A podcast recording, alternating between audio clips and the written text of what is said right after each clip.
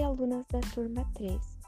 Este podcast é para revisar o conteúdo da última aula síncrona, a unidade 5 da apostila intitulada Teoria da Comunicação. A palavra comunicação, ela tem origem do latim communicationis, que é a ação de participar. Entre as várias concepções vistas na última aula, eu destaco comunicação como ação ou efeito de comunicar, de transmitir ou de receber ideias, conhecimento, mensagens, buscando compartilhar informações. E é através da comunicação que os seres humanos podem se relacionar com o meio que, em que vivem, expressando seus sentimentos, pensamentos, ideias, vontades e obtendo respostas a partir disso. Uh, Jacobson uh, foi quem criou uh, a teoria da comunicação, de forma que cada elemento dessa teoria está ligado a uma função específica da linguagem. Para isso, ele apresenta então os elementos da comunicação, que eles são indispensáveis para que ocorra qualquer processo comunicativo. São eles: emissor, receptor, referente, mensagem, canal e código.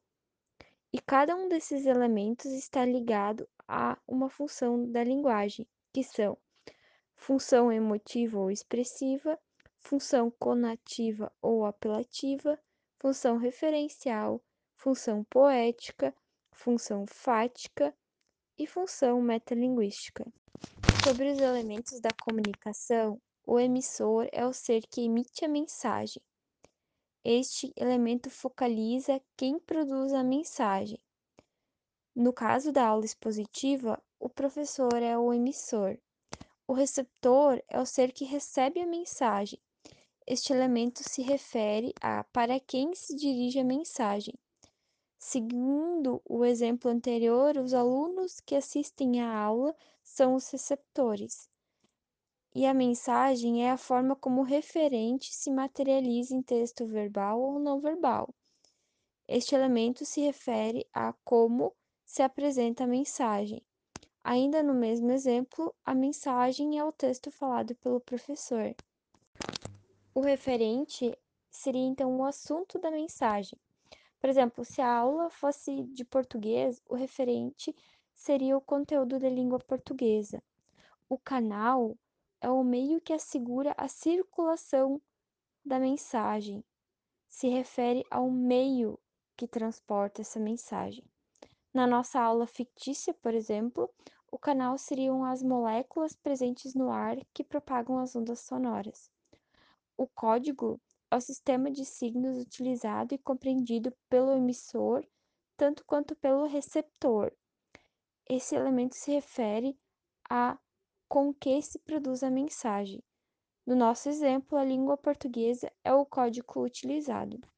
Sobre esses elementos, é importante considerar que, uh, sem qualquer um deles, a comunicação ela fica inviabilizada que nem sempre a troca de informações ela acaba sendo bem sucedida. Uh, são chamados, por exemplo, de ruídos os elementos que perturbam ou dificultam a compreensão da mensagem pelo receptor. E em algumas situações, como por exemplo numa conversa, as posições do emissor e do receptor podem ser alternadas entre os participantes da interação.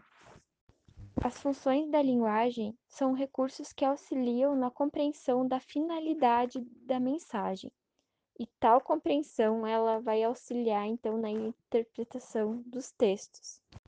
As funções da linguagem são recursos que auxiliam na compreensão da finalidade da mensagem, e tal compreensão ela vai auxiliar então na interpretação dos textos. A função conativa ou apelativa é a função centrada no elemento receptor. O objetivo é influenciar, persuadir ou convencer o leitor ou ouvinte a fazer algo. A função emotiva é a função centrada no elemento emissor.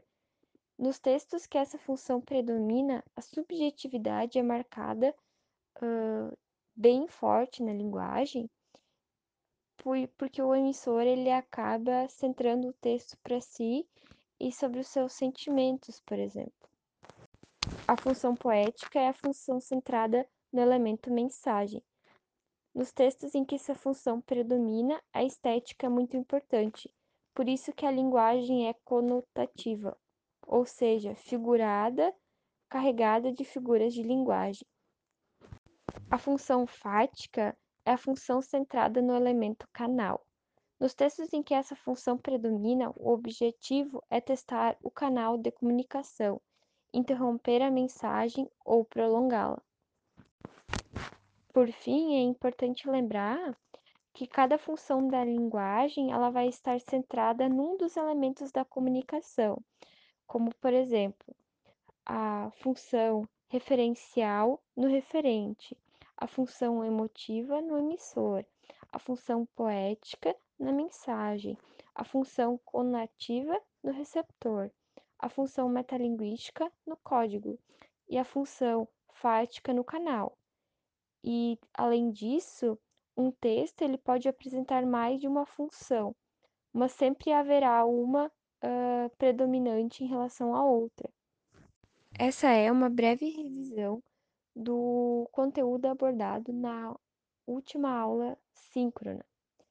Além disso, uh, queremos avisá-los que a atividade dessa semana consiste num questionário de questões sobre o Enem referentes à teoria da comunicação. Portanto, se ficarem com dúvidas ou tiverem alguma dificuldade, não deixem de consultar o material disponível no Moodle.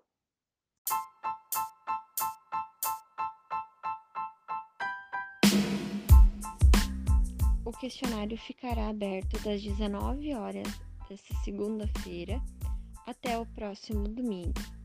Desejamos a todos ótimos estudos e não esqueçam de realizar a tarefa.